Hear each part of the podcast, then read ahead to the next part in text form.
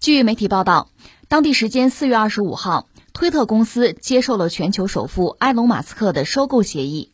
据协议内容，马斯克将以每股五十四点二美元，总计约四百四十亿美元的价格收购推特，与其初始报价相同。此前被推特永久封禁的特朗普对此表示祝贺，但表示自己不会回到该平台。马斯克当天在推特上表示，希望推特能够成为继续为人们提供表达不同意见的平台。此外，马斯克还表示，希望将推特公司的算法进行公开，以透明化内容推荐和屏蔽的具体逻辑。呃，马斯克居然真的四百四十亿就把推特给买下来了。之前据说人家想抵抗，还搞了什么毒丸计划什么的，最终，呃，最终还是用中国人这句话叫什么叫有钱能使鬼推磨吧？至少是出现这么一个局面。马斯克想做就做到了，砸钱。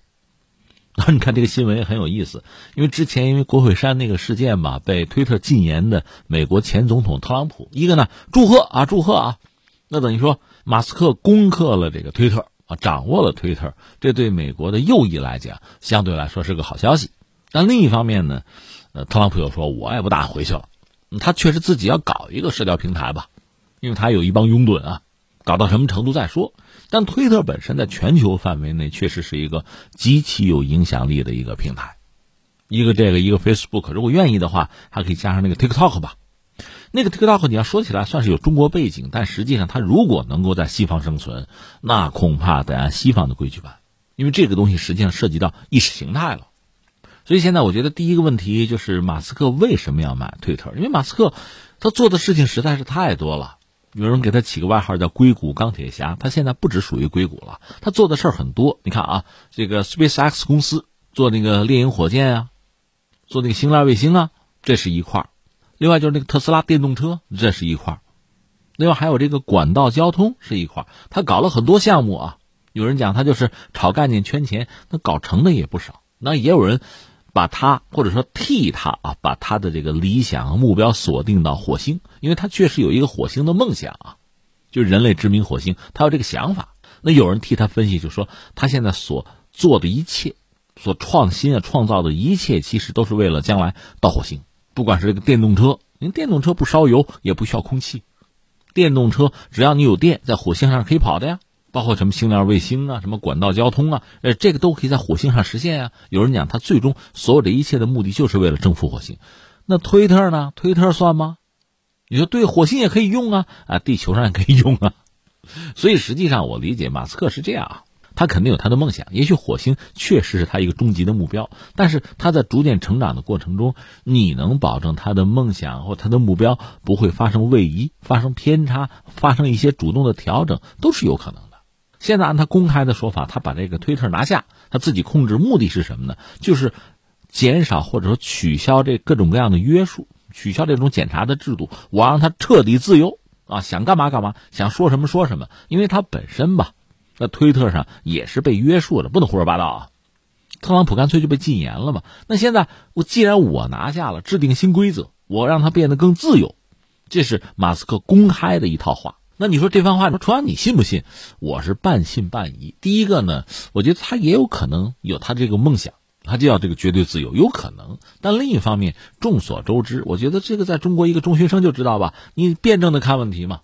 这个自由不可能是绝对的，自由肯定是和什么呢？和纪律和约束是连在一起的。你说现在马斯克要让推特绝对的自由，他怎么可能？他本身对推特难道不就是一种控制吗？如果真的是纯粹绝对的自由，推特会变成什么？这不用我说，西方学者早就有这样那样的分析。有的说可能会变成一个污水池，就是那个脏水啊、污水啊、污水池。为什么呢？因为。没有约束，没有惩罚，各种人都可以在上面发表各种各样的信息啊、观点啊。那最终会出现什么局面呢？假消息、假新闻、极端的观念，这些东西会逐渐的成为主流啊。你看，我最近读了一个人的文章，这个人是英国的剑桥大学的一个学者吧，他人在伦敦啊，他写小说，也写一些散文。这人叫做阿兰·德伯顿。他这篇文章讲什么？说当代新闻粉碎了人们独立思考的能力。你说啊？对，我要重复一下啊！当代新闻粉碎了人们独立思考的能力。在他看来，当代的新闻甚至已经有了，就是历史上那个宗教的位置对人的影响啊，对人思想的影响啊。他是一直在观察和思考新闻对人们造成的影响，说他不露痕迹的将新奇和真实混淆，对观点中的假设避而不谈。这不仅对理解世界没有帮助，也在不知不觉中摧毁了独立思考的能力。你看，这还说的是新闻，正儿八经的、很严肃的新闻，都可能给人带来这样的影响。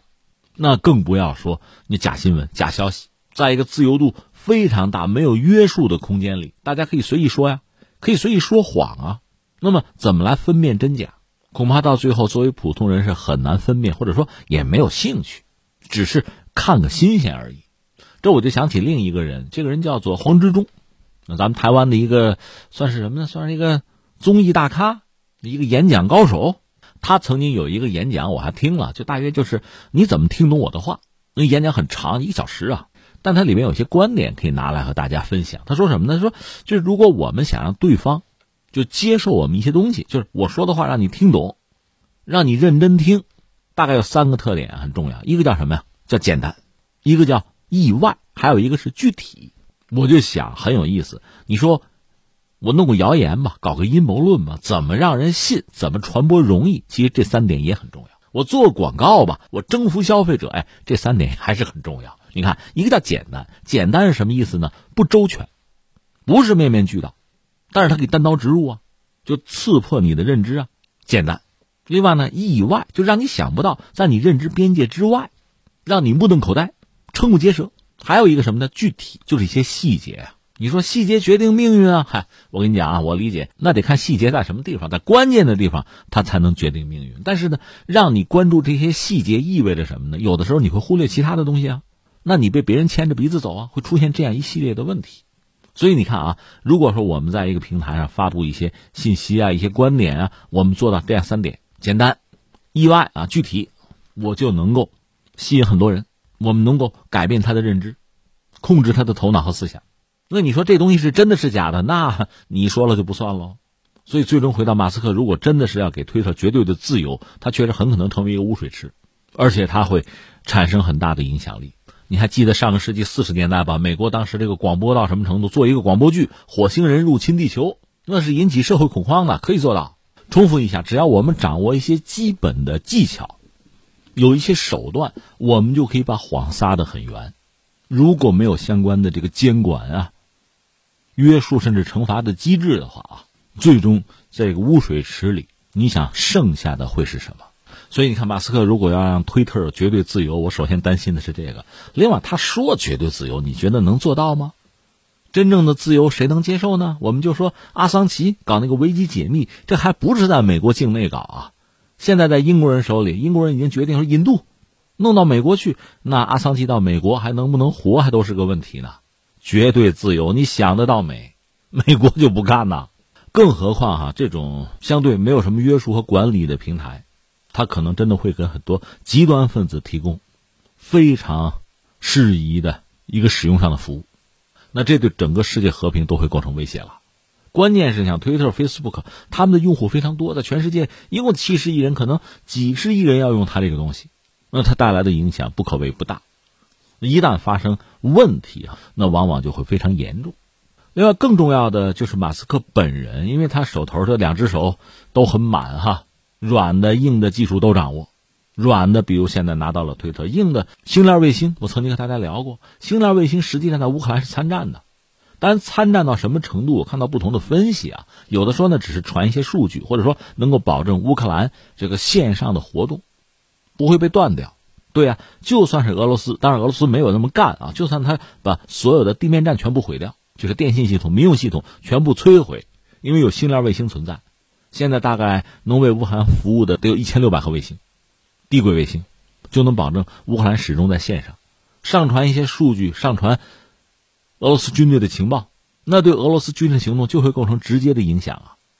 甚至我最近看到这么一个报道，也没法说真假。你看，我们现在无从判断真假，就是美国军方五角大楼放出来的消息，说俄罗斯曾经想干扰星链卫星，但是就没有成功，因为星链是民用系统，而且它成本是很低的啊，理论上干扰起来比较容易。俄军不是没有这个能力。其实，如果星链卫星确实为乌克兰服务，那是敌对的一方，你可以考虑摧毁。那就用手头那 S 五百，那是可以打地轨卫星的啊。按说俄军装备了，因为有一千六百颗，你恐怕要使用怎么也得两千枚以上的 S 五百导弹去进行攻击，这基本上是毫无可能了。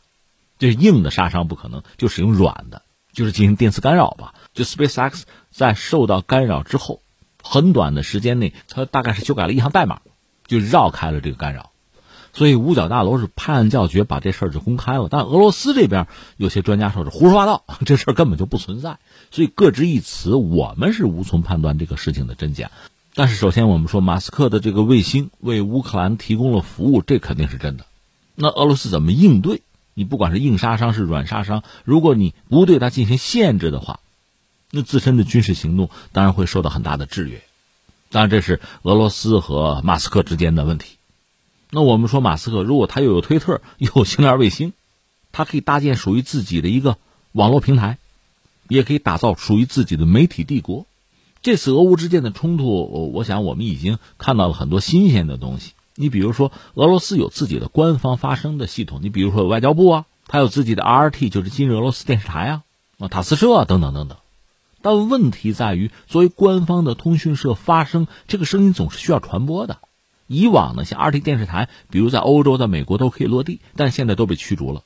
那在这种全球性的平台上，比如 Facebook 或者推特，原来也可以发声，甚至普京还有自己的账号，但现在都被封住了。所以俄罗斯想向这个世界发声，其实变得很艰难。而在这些平台上，针对俄罗斯、敌视俄罗斯的声音是可以大行其道的。那么公众用户。在这个平台上，实际上接收的是一边倒的信息。我们中国人讲一句话叫“兼听则明”，他不让你兼听则明了，他让你偏听偏信了。这是这些平台可以做到的。那么马斯克，他能不能做到所谓绝对的公平，或者还是有他自己的倾向性？这个倾向性可能是个人的偏好，也可能是利益使然。而整个世界，所有这个平台的用户都会受他的影响。所以这才是一件真正荒唐的事情。你说那也不是没有办法。俄罗斯，你说作为一个国家，你就算穷，你能不能拿出一点钱来，你自己打造一个平台，就是能够比肩 Facebook 或者推特？我理解真正的问题不在这儿。如果愿意的话，哈，中国也不是没有富豪嘛，就是一定要花钱打造一个这样的平台，应该说是很容易，易如反掌。真正的问题是什么呢？你得让别人用，这就好比汽车，你说我竭尽全力。我甚至不计成本，我打造一辆汽车可不可以？当然可以。你搞一个汽车流水线，那也是有数的钱，没有问题。问题在于你怎么让大家买你的车、用你的车，这才是问题的关键。这实际上意味着你对现行的这个市场啊进行了颠覆。真正的难度是在这儿，而这个问题我倒觉得，包括我们都应该认真的思考了。否则，这个世界的话语权啊、智脑权啊，你看有这个制空权、制海权，还应该有制脑权，对人的头脑的控制啊。就已经被某些占有先机的人把控了，那才是一个非常不妙的局面。马斯克就在眼前，他就是一个典型的例子嘛。他一手有星链卫星，另一手有了推特，他能覆盖住整个地球的。